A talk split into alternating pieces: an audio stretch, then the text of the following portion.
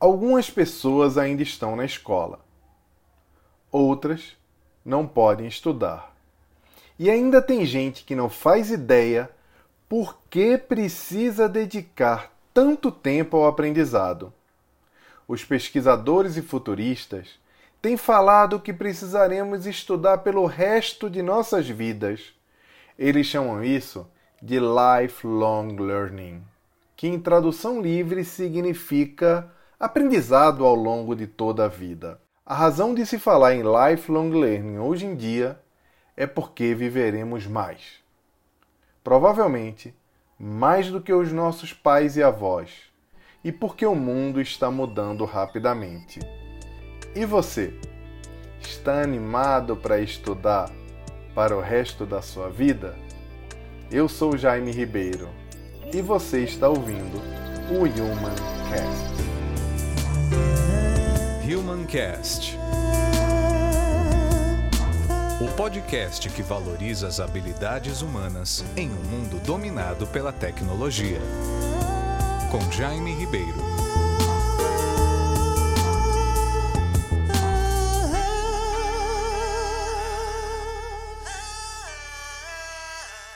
Teremos que nos reinventar várias vezes ao longo da vida.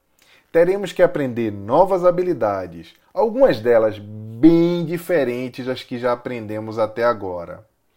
Essa informação desanima muita gente, principalmente quem odeia estudar. Mas calma aí, pessoal. Isso pode até não ser tão ruim assim como se pensa. Talvez o nosso futuro se torne menos entediante, não é verdade?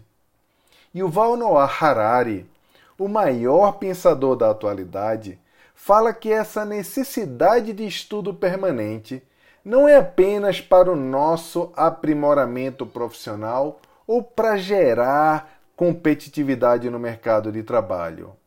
Ele diz que tornou-se importante como nunca que cada um de nós possa conhecer melhor a si mesmo já que atualmente os algoritmos da inteligência artificial podem saber mais sobre nós do que nós mesmos. Isso é uma grande verdade. Parece papo de futurismo, misturado com filosofia e autoajuda, mas é bem mais profundo que tudo isso.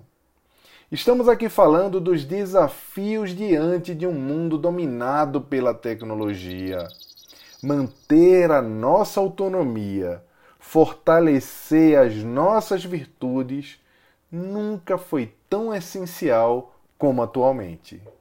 E isso só é possível por meio da educação. Provavelmente você chegou na escola porque alguém lhe levou quando você ainda era pequeno. Depois, você ficou por lá porque foi obrigado Ninguém ficou na escola quando era pequenininho porque queria muito ficar por ali. E aí começou a interagir com os coleguinhas, começou a se interessar por aquela rotina e então foi ficando, foi ficando. Então, depois de um tempo, estudar começou a parecer ser uma boa ideia, uma boa decisão. Se bem que algumas vezes eu tenho certeza que todo mundo parava para pensar: ah, como é chato ir para a escola.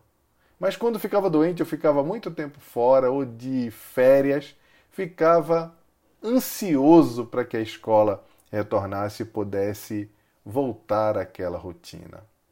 Mas essa não é a história de todos. Há dois anos atrás eu estava nos Estados Unidos em uma livraria quando vi a capa de um livro incrível. Aquela arte me saltou aos olhos. Título do livro é Educated. Eu fiquei pensando sobre aquele título que ele queria dizer para cada um de nós.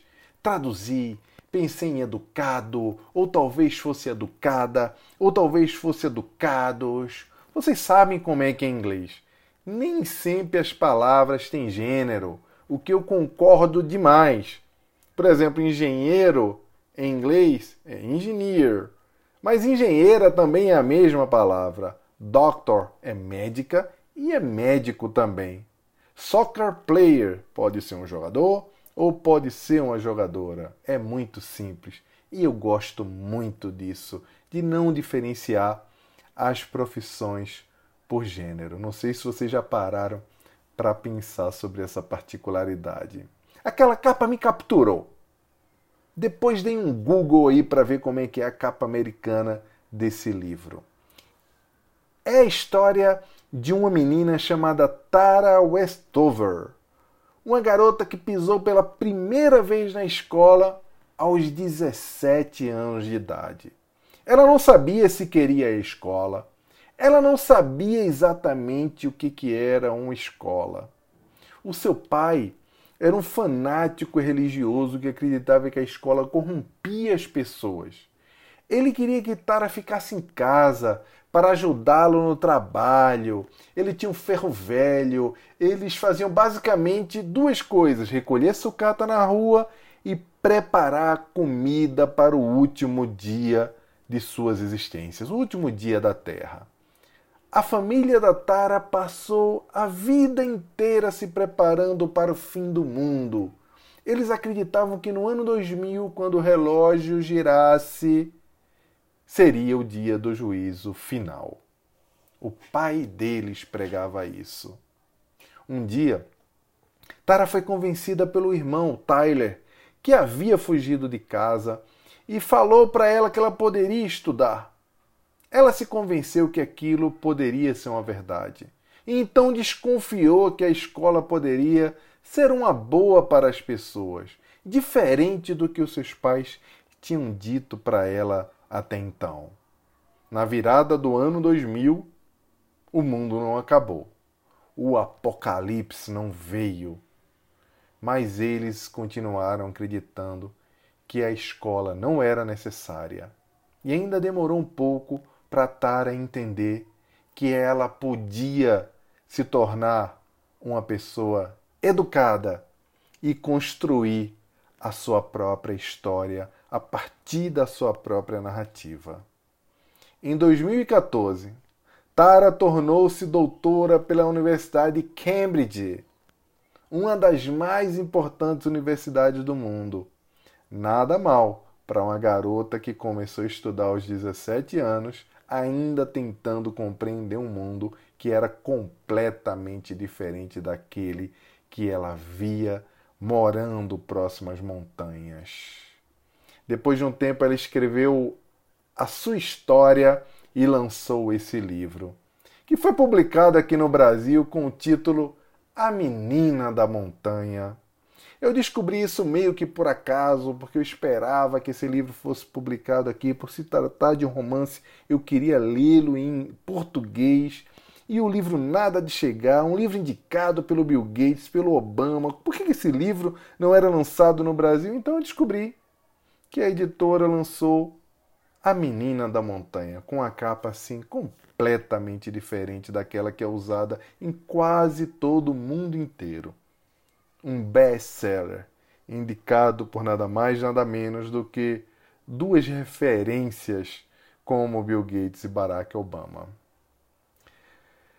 A verdade, gente, é que desafios todos nós enfrentamos ao longo da vida. Assim como a maioria das pessoas, eu também enfrentei alguns desafios.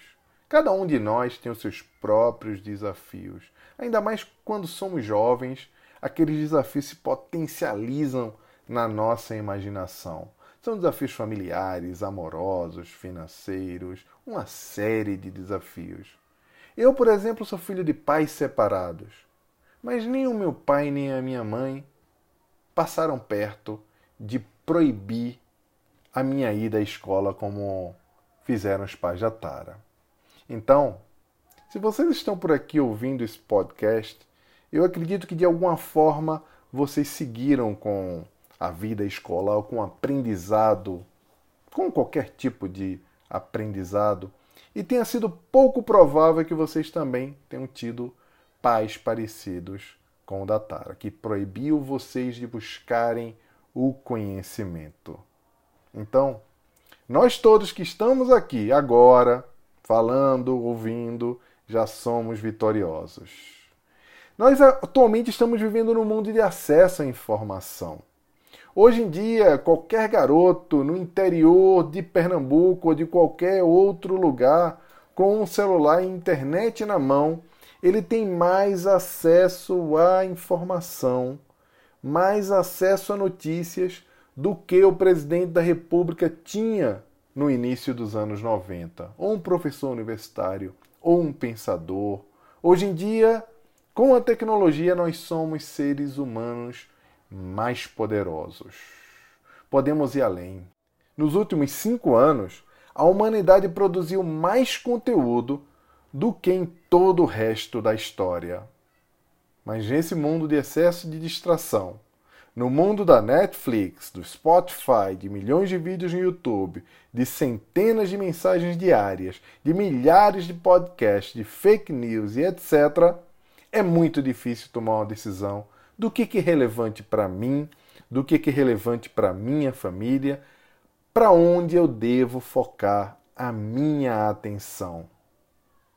Onde eu devo me concentrar para que a tecnologia não me use ao invés de eu usar a tecnologia.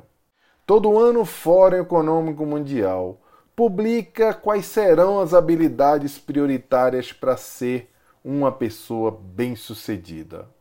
Há alguns anos, todos acreditavam que aprender a programar computadores seria nova alfabetização e pensavam que as habilidades matemáticas seriam a maior fortaleza educacional das novas gerações. Eis que surge uma surpresa: o protagonismo das habilidades humanas, as habilidades do século XXI, ou os chamados soft skills, aparecem como que uma zebra nessa competição entre a nossa capacidade de nos tornarmos seres humanos úteis ou a nossa competitividade em nos destacarmos na nossa sociedade. Essa informação do protagonismo das habilidades humanas nos traz algumas questões. Por que em um mundo no qual a tecnologia tem avançado exponencialmente, as habilidades humanas assumiram tanto destaque? Por que as empresas estão valorizando os chamados soft skills na hora de contratar ou treinar novos líderes? Quanto mais a tecnologia avança, mais precisamos entender de gente. Em apenas cinco anos, mais de 53% das nossas atividades de rotina serão executadas pela inteligência artificial e por robôs. Isso também quer dizer que, para liderar, para se tornar um agente de mudança no mundo, será mais importante que você e eu compreendamos mais de pessoas do que entendamos de algoritmos e isso inclui entender a si mesmo. Quanto mais as interações digitais tornarem-se intensas, mais precisaremos reforçar a nossa capacidade de conexão humana. Essa conexão é que nos leva ao universo da cooperação. Por meio dela, somos capazes de ir mais longe, mas antes de se beneficiar da cadeia da cooperação, que foi capaz de trazer a humanidade até aqui, onde estamos hoje, precisamos reforçar as nossas credenciais de vontade própria. Atualmente estamos vivendo em um mundo que foi tomado de surpresa por uma pandemia. Ninguém estava preparado para isso nem empresa, nem escola, nem Estado, nem família, muito menos as pessoas. Estamos todos aprendendo e nos esforçando para cooperar para que todas as camadas da sociedade não sofram tanto com essa crise. Então precisamos parar um momento e nos perguntar: qual o meu papel no meio de toda essa confusão? O que posso fazer para que, mesmo no meio da adversidade, da dificuldade, da escassez, eu possa seguir com os meus propósitos e com os meus planos intactos. E se eu não tinha plano algum ainda, que acontece, a gente estar tá paralisado e não ter ainda um bom plano. Como posso aproveitar esse momento de dificuldade para me fazer mais forte e construir um plano, encontrar um propósito, desenhar na minha imaginação o que será o meu futuro para dar um norte para minha vontade própria? A resposta talvez seja dada usando um conceito criado por Nassim Taleb, autor de um livro chamado Antifrágil Coisas que se beneficiam do caos.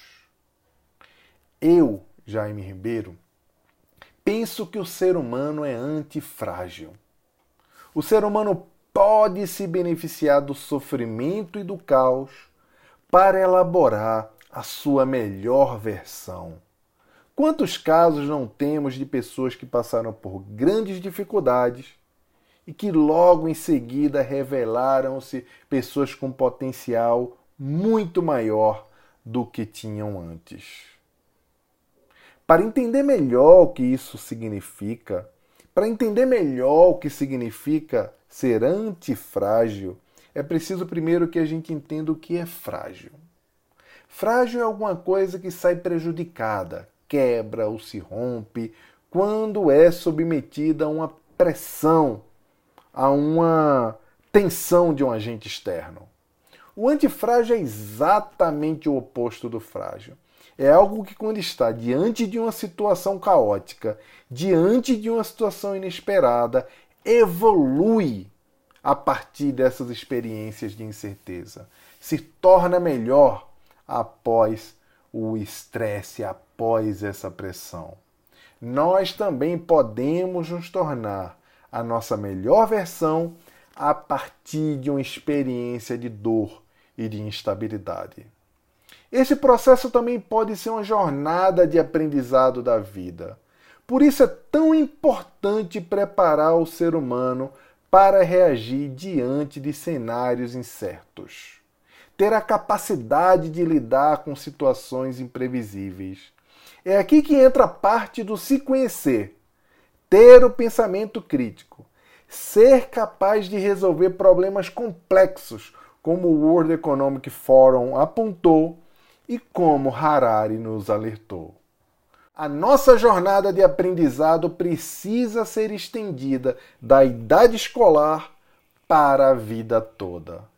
Claro que já sabíamos que a vida ensina o tempo todo, que estamos sempre aprendendo, mas o nosso movimento de necessidade de aprendizado é que vai abrir a nossa capacidade cognitiva.